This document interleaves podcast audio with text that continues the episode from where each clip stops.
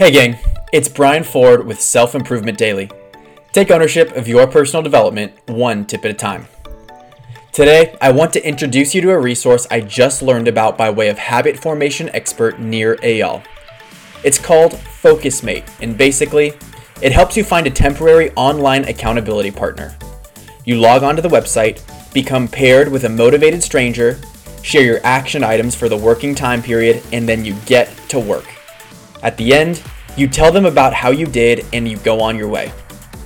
If you're working from home, you have an important project to get done, or a list of online errands to take care of, then this could be an awesome solution. What it does first is it forces you to come up with a list of things to tackle in the next hour because you will share that list with your FocusMate partner.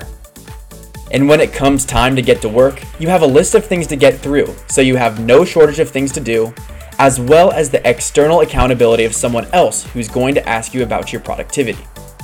I imagine it makes for an awesome combination.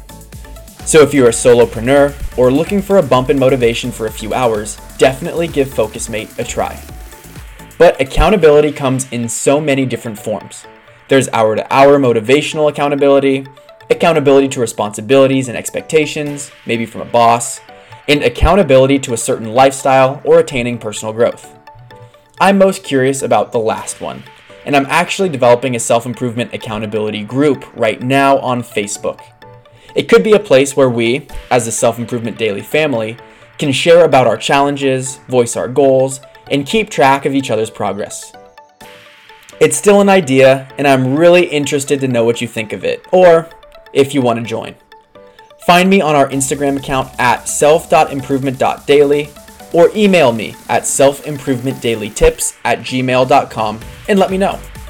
Thanks for listening, and see you next time on Self Improvement Daily.